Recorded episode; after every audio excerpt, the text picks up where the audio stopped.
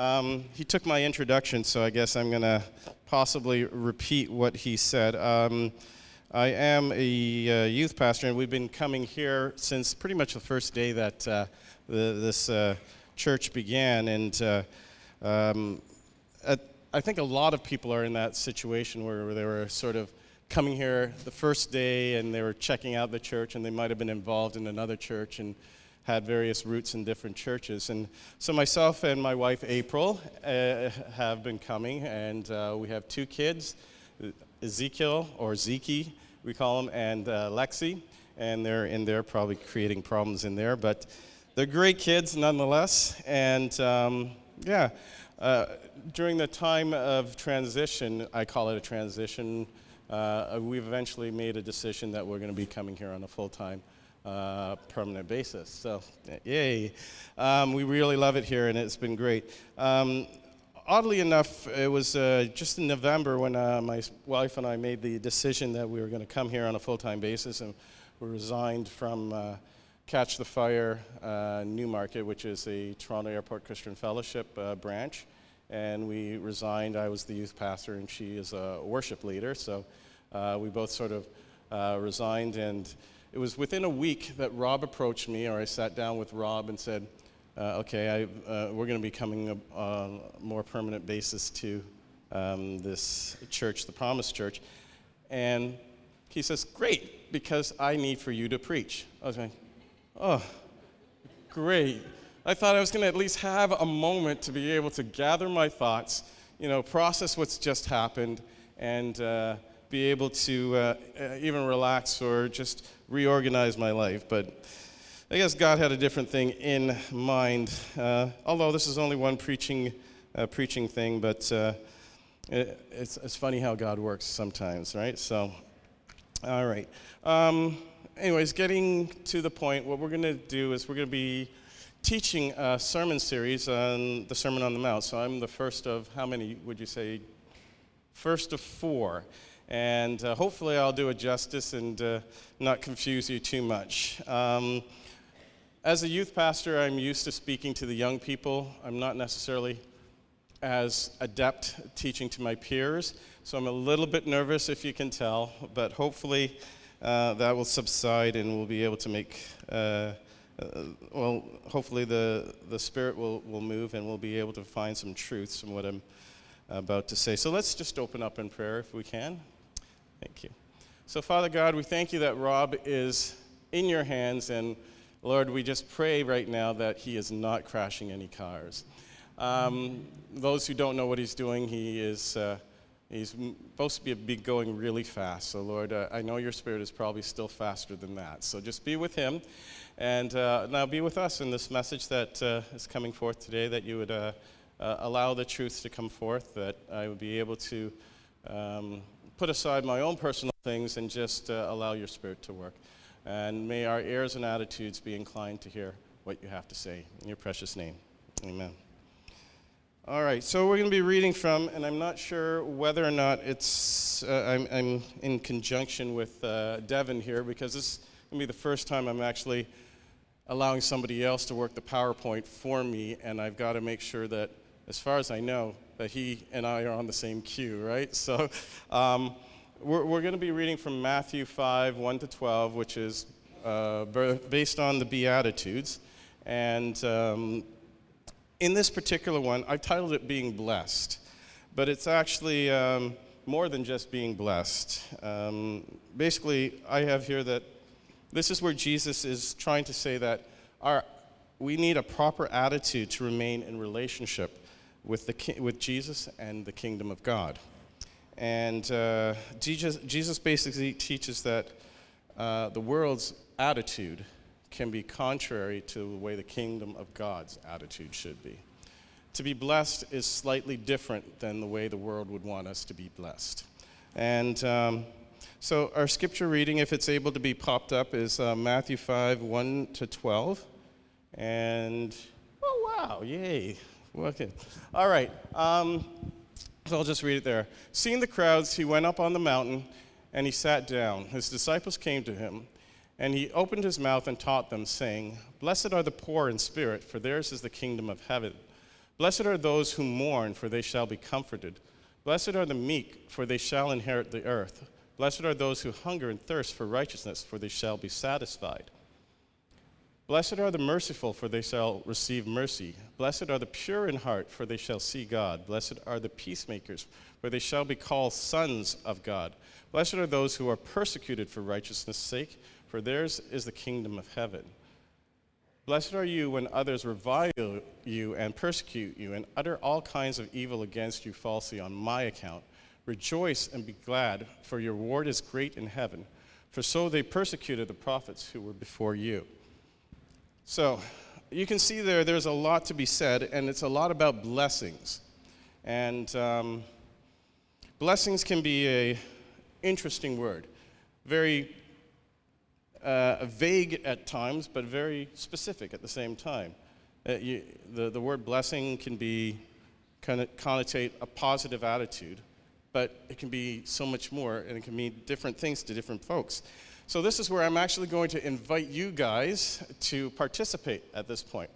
Um, I think in the Sunday's message, in the sermon's notes, down at the bottom, uh, if you have the tablets, there's an option for you to be able to enter in questions if you have questions, right? So I'm actually going to give you a question, and I'm hoping that you guys can put an answer in. Um, the question is what does being blessed mean to you? All right?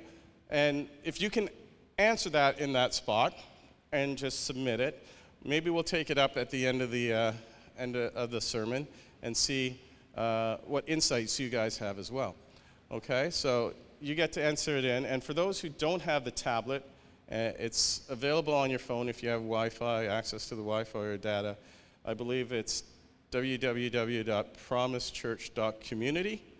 And under the Sunday message, uh, I think you, you said that earlier, under the Sunday message, you should be able to find that option to enter in your uh, questions.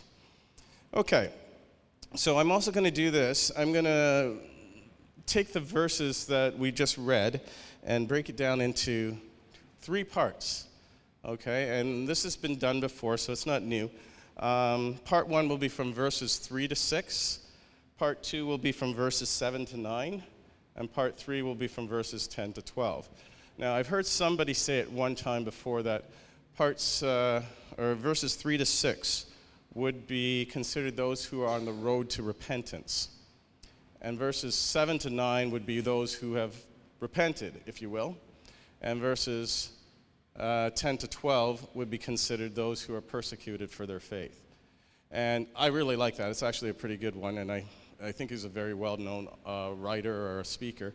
And uh, I'm not really going to argue with him. The only thing I might say is I'm going to keep it called part one, part two, and part three because I believe the one, part one it's possible that you may be in a difficult situation that's described in verses 3 to 6 and still be saved and not necessarily um, on the road to being saved again. So you can be a Christian and still suffer in those, those areas, if you will.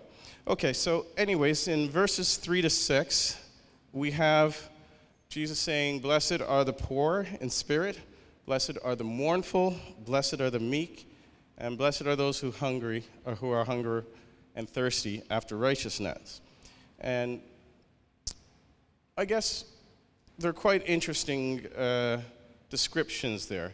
And I don't know if any of you can see any commonality in, it, in those, those, those four descriptions poor in spirit, mournful, meek, and hungry. And I was going to ask you, but I'm not going to ask you because I don't think I'm going to have enough time. What do you think is a commonality for those types of characteristics that are described in verse 3 and 6. But I'm going to tell you, anyways, right here. It's uh, what I can see is that there's a lowly attitude for those people who are in verses 3 to 6. They seem to be having an attitude, which is a very important thing to take note of an attitude, a lowly attitude. And then there's also an attitude of humility. You guys can see that in people who are poor in spirit, mournful, meek, and hungry. Can you see humility in there? Probably. And there's one that I really resonate with. And um, I think my wife told me I should spit out my gum, so I'm going to spit out my gum. So, one second here. Thank you. Um, sorry about that. Um, in the Amplified Version, the, the poor in spirit is, uh, is sort of defined by, an Amplified Version is another version of the, the Bible, and they use the word insignificant to describe what poor in spirit means. And I was going, wow, that's, that's really, really cool. I like that word insignificant. It basically says, I'm not seeking or I'm not in a position where I'm seeking a position. I'm not in a position where I'm seeking power. I'm not in a position where I'm trying to attain and keep control. I'm just poor in spirit. And, and, and this is where Jesus says, and it's contrary to the world, that I, that the kingdom of heaven is made for people like that. Contrary to what the world would want you to think, right? So that really resonates with me in so much that when I go back to read verses 1 and 2, it said that Jesus went up on the mountainside in verses 1 and 2. And sometimes geography or, or, or paints a picture for us. And a lot of people, when they read that verse 1 and 2, when Jesus went up on the mountainside when he saw the crowds, think that maybe Jesus went back and he retreated and withdrew. But that's not really what it said. He said he went up on the mountainside. And if you picture that, that means that Jesus probably went to be able to position himself to be able to teach the disciples who gathered around him. But it's also so that they may be able to hear him a little bit better and possibly look out over the crowd and see who's in the crowd. And if he needed to be, maybe he was able to project his voice well enough that some of the people who were not necessarily the disciples could actually hear him. And I can't help but think that people that were in the crowd at that time might have been Pharisees. So, Jesus is saying this it's not about position, it's not about place, it's not about control, it's not about power. And you have the Pharisees that are possibly overhearing this, and he's poking them. I don't know if you, you, have you've, you've heard this that Jesus and the Pharisees have had their run in, right? If they don't have it now, they have it later on. And so he's almost seeming like he could be poking them and telling them, look, you like to walk around and pretend that you're all that. You like to have the power. You like to have, even though you're religious and you say you know God, you're missing the point. You're missing the point. It's about not being full of pride and not being uh, controlling and not running around and, and, and you know, uh, getting people's attention. Look who I am. I'm a Pharisee. I'm the religious leader of the day. No, it's about the poor in spirit, those who are in need. That's what it's more about. So let's take a look at James 4 6 and 7 and 1 Peter 5 5 to 6. I'm not sure if we're able to pull that up. Oh, we got it. Excellent. We'll, we'll, we'll just work with the, the James one, anyways. But he gives more grace. Therefore, it says, God opposes the proud, but gives grace to the humble. Submit yourself, therefore, to God. Resist the devil, and he will flee. Now, in this particular one, I'm going to focus particularly on God opposes the proud and gives grace to the humble. I'm sorry, I'm moving the mic up and down on you, and, and hopefully I'm not making it difficult. Um, he opposes the, the proud and gives grace to the humble. And I think he's, he's here trying to say that our attitudes are necessary here. To gain access to the blessings, we have to have an attitude of humility, insignificance, and maybe a lowly attitude. And that is possibly what it's about. Now, the Old Testament talks about a covenant, if you will, or a contract. And this is almost what Jesus is saying here. Here's a contract. You have a proper attitude, you'll be blessed. He seems to be saying that. The Old Testament has a covenant or a contract as well that says, if you obey me in Deuteronomy, you will be blessed. But if you disobey me, you will be cursed. And that's essentially what it was like in the Old Testament. So you obey God, you obey his statutes, you obey his laws, he will bless you. There's a term, there's a, it's a king and a vassal. And a king would offer the, the protection to his subjects. And that's what Israel was supposed to be like to, uh, to God. Their, God was the king, and Israel was the subjects. He was the king, they were the vassals, and he would offer protection. But if they decided to leave and not listen, then he had the right to revoke his protection and, if need be, punish them. And that was the contract in the Old Testament. Jesus here is all of a sudden laying out another contract and saying, hey, if you have a proper attitude, I will bless you. Here's the contract attitude and blessings. Now, there's a lot of things in common. The option, the option of an attitude in the Old Testament was always there, the heart attitude was always there. But the people of Israel seem to have understood it more in works related understanding. You do the work, you do righteous acts, you observe the law, and that would keep you in right standing with God. Jesus is trying to change that right now and say, it's your heart that I'm looking at. And in 1 Samuel 16, verse 7, I don't know if we can grab that. Oh, well done. But the Lord said to Samuel, Do not look on his appearance or on the height of his stature. And I think this was actually one of David's brothers, if I remember the, the story correctly, because I have rejected him, and this is Samuel. I thought I turned off the volume on my phone. One second. It's probably appropriately timed, it's under pressure. Um, um, says, Do not look at the, uh, his appearance on the height of his stature, because I've reject, rejected him. For the Lord uh, sees not as man sees. Man looks at the outward appearance, but the Lord looks at the heart. So, the option of the heart being da- uh, in, in, the Bible uh, as an option, and God was looking at that, has been introduced and echoed throughout the whole Bible. But Jesus says, This is now the point where it is very, very important. The kingdom of God now is come, and the heart is what I'm looking at, not your actions anymore. So there's something here that's being said, the contract about the heart, but there's something more. I don't know if you guys have noticed it, but there's something more about this contract that is different from the one that is in the Old Testament, and that is the option of grace. Jesus is saying here that I'm giving you a contract. If your attitude's in the right place, I will bless you and you will have access to my grace. And it's about grace that this contract is really about. It's almost seeming as if he's saying, Hey, I'm completing the Old Testament covenant and introducing the new covenant of grace right here at the very beginning of the sermon. And it goes on to be expounded more and more as we read time uh, read in the, uh, as Jesus becomes more um, known and all his messages are taught all the more. Okay? So that's pretty much what verse 1 is.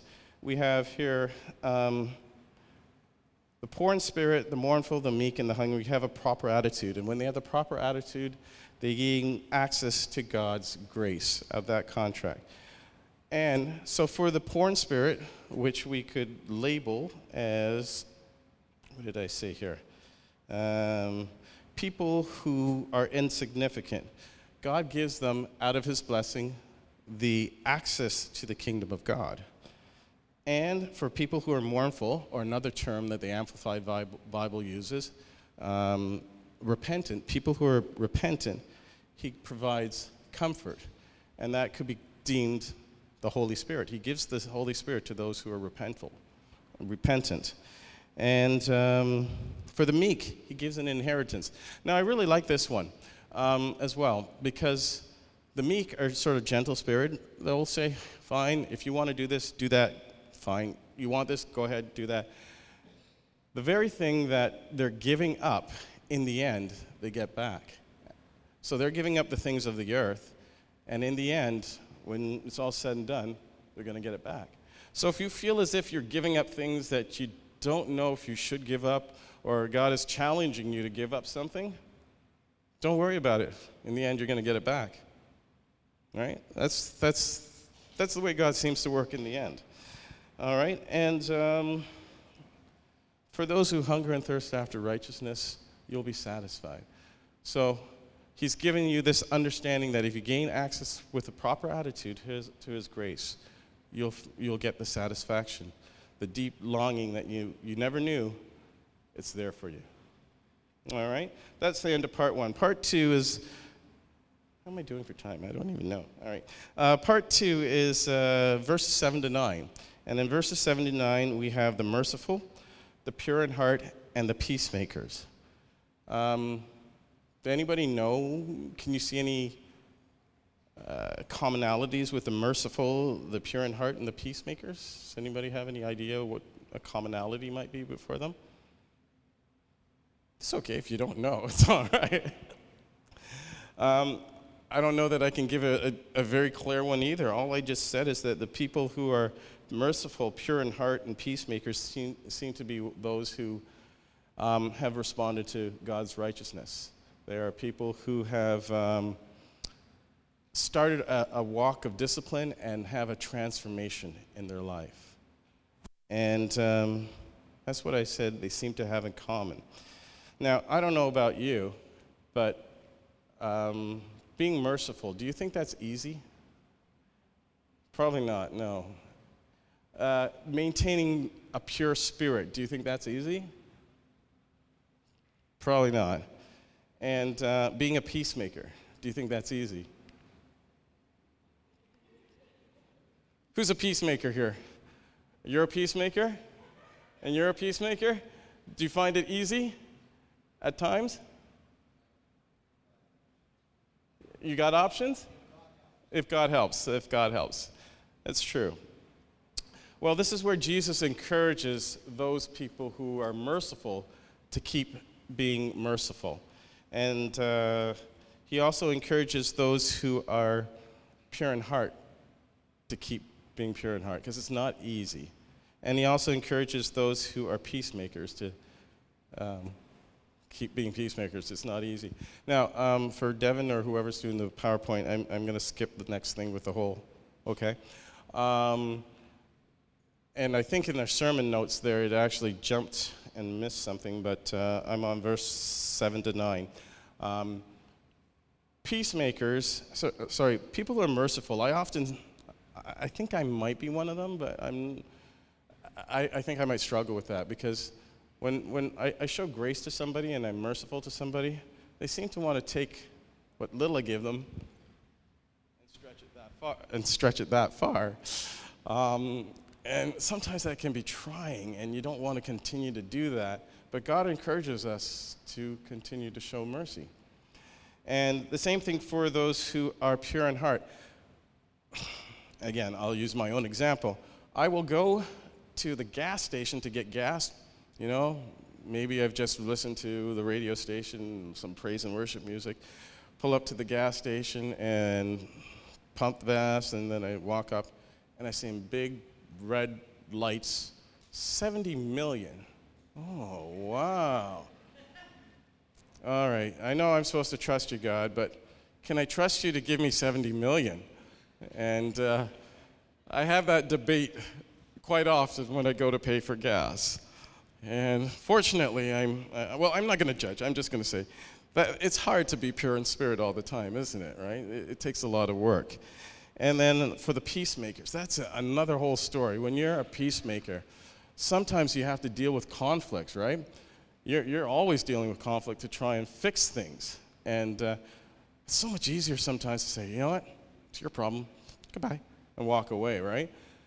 But no, he wants you to continue. Uh, continue to, to, to be a peacemaker. But at the same time, sometimes things, things may seem all nice and good, but there's actually something stirring below, and you, as a peacemaker, sometimes need to stir up the pot to be able to solve the problem and get to the root of things. So you're not only a peacemaker, but you're also a disturber to get to the point so that you can be a peacemaker, right? And then sometimes you just have to know when to just leave things alone and and that sometimes can be hard if you're gifted at, at something it's hard to put something down so it's hard to be a peacemaker but god encourages you to continue to do so And with you, if you have a proper attitude, then you have access to God's grace. So for those who are merciful, what does He do? He will give you mercy. So when, if you're like me, make so many mistakes, it's great to be able to have as much mercy as possible for all the mistakes that I've made. Um, for those who are pure in spirit, they get to see God. Now, I don't know, that in and of itself is a reward. You get to see God. When you're in the presence of God, you're transformed. And it reinforces itself. You're seeking to be righteous, you walk out, and then you get transformed, and you find God, you transform again. And it's just a rewarding thing to be in His presence. And the last thing is um, if you're a peacemaker, you have an identity about you that is beyond this world. It says that you be known as children of God. And that means you have a new identity. So when you're out doing your peacemaking role, you can almost be like an arbitrator because you get to step back and say, Well, I'm not of this world. Your problems are of this world. So let me offer you godly insight. Let me offer you godly knowledge. Let me give you a perspective that is different. And you don't get caught up because you have an identity outside of this world. You have a kingdom identity, you have a kingdom perspective. And your identity is born uh, from godly uh, things. And whatever people say about you, they don't have to stick because it's not who you are. Right? So you get the blessings from the grace of adoption. All right, so that was verses uh, 7 to 9, part 2. And part 3 rejoice in persecution. How many of you have ever been persecuted? You know what it's like to be persecuted. We have a few people persecuted. It's, it, it's not easy, is it? Not easy at all. But God says for you to rejoice. Were you happy to rejoice when you were being persecuted? No. Most of us probably aren't happy to be rejoicing. But you should be. Why? Because when they're, re- when they're persecuting you, it's because they see God in you, they see Jesus in you, they see that you are in the kingdom of heaven and they're jealous. Maybe the Holy Spirit has convicted them of something, and it's because of Jesus or God in you. And you should be happy because why? They basically reckon you to be akin to the, an heir to the kingdom of God. They've reckoned you as saved, they've reckoned you as a follower of Jesus. And you should be happy that you've been recognized as that, right? That in of itself should be something that you should rejoice for. Now, the other thing is it says that uh, you'll be likened to the prophets of old. And uh, the prophets of old, wow, what did they used to do? Uh, used to call down fire from heaven and burn down altars. They used to stop rain from coming and then command the rain to come. Uh, prophets of old would probably, uh, uh, you know, allow wars to be won by just holding up hands and, and then, and well, if you dropped your hand, in Moses' case, uh, they, they lost, the, start to lose ground. So you had to hold up your hand. There might be a bit of exercise involved with being a prophet. Who knows? I don't know. But um, prophets of old, you'll be reckoned as that. But it seems as if, if you're persecuted, what will happen is like a refiner's fire, the best comes out. The Holy Spirit comes on you and allows the power of God to be seen through you. You get to, you probably, and you're persecuted, if you're not afraid to, to stand, you might see the power of God at work. You might be able to have miracles happen, healings happen. Um, you know, you have words that you never knew could come out and save lives, and you would do that. So rejoice when you're being persecuted, but don't give up. Persevere and allow your light to shine at those times because when you're in a dark place and you let the light shine, it shines so much brighter. And um, praise.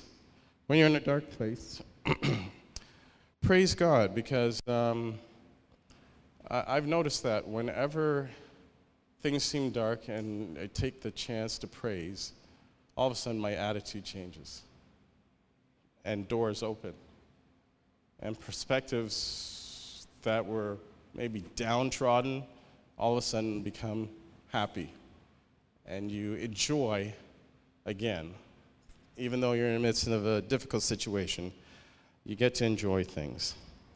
So God says, with that attitude, persevere in your persecution. Because what are the blessings that you get out of grace? You see the power of God. You see glimpses of the kingdom of heaven that's here now. And uh, in the time to come, you'll get to see the full splendor of the kingdom of heaven. And that will be awesome in and of itself. So, that was the end of part three, and that's pretty much the end of my message. So, I will. Um, I thank you for listening. Uh, I do have a conclusion, but what I want to do is uh, maybe, if, if it's possible, has anybody given answers of what they think it is to be blessed? How am I doing for time? Good? Okay. All right, so um, if we're able to pop up maybe one, maybe two? Uh, all right, so we have somebody here that says to be blessed is to get better than what we deserve. We often think of blessings in material terms, money, stuff, etc. But God gives us uh, in so many areas that we don't always recognize love, family, opportunities, seasons of flourishing, unmerited favor. That, that is fantastic. That's, that's, that's perfect. Most of the time, we feel blessed when God answers our prayers, but there have been many hard times when my prayers have not been answered in the way I wanted, and the blessing I've seen and felt is in knowing that whatever happens, God will never let me down and will support me in my fear and grief. Wow. That's true. You're seeing beyond the circumstances and understanding. I think if you, you were, whoever that is, I would say that would be in like possibly part two or part three. A little bit of persecution, but a lot of perseverance. Awesome. Blessed are those who have their loved ones look out for them. I love that. I'm not sure um, who wrote that, but that, that, that is, yeah, your family, you can, they're, they're, they're irreplaceable. Just pause on that one. I, I, I, don't know if I have time for this, but I did write this at one point in time, and I said if I had time, I'd do it. Um, I had an analogy. Um, and my son plays basketball, and he's pretty good at playing basketball. And um, so I wrote this analogy. Um, you might recognize the, the flow. Uh, you're running late to your kid's important basketball game. A, you forgot the tickets at home and have to buy new ones at the door. So he's got a tournament. $20. You rip your pants scrambling out of the door to get to the tournament. $45. you get a speeding ticket trying to show up on time 60 to $120, depending on how fast you were going, and two or three demerit points. Seeing your kid shoot the clutch three pointer, game winning bucket before the buzzer, and looking at you with the, with the I told you I would do it attitude. Priceless. You got it. That's what it's like to have family. It's awesome. Thank you so much. Is there another one? It means being able to acknowledge the grace given by God to experience the lessons that steer us in the right direction, receiving with a grateful heart all the good that comes our way, even in difficult times. I couldn't have said that any better. That's perfect. Thank you so much. With that, I'm going to invite the worship team to come up and um, appreciate you guys listening to me. If I, ever, if I have something to say in conclusion, is this that the, the purpose of this passage is about how God desires to be with us. It's not about us, really. It's about how God desires to be with us. But it also shows how we can gain access and stay in communion with, with God and in His grace.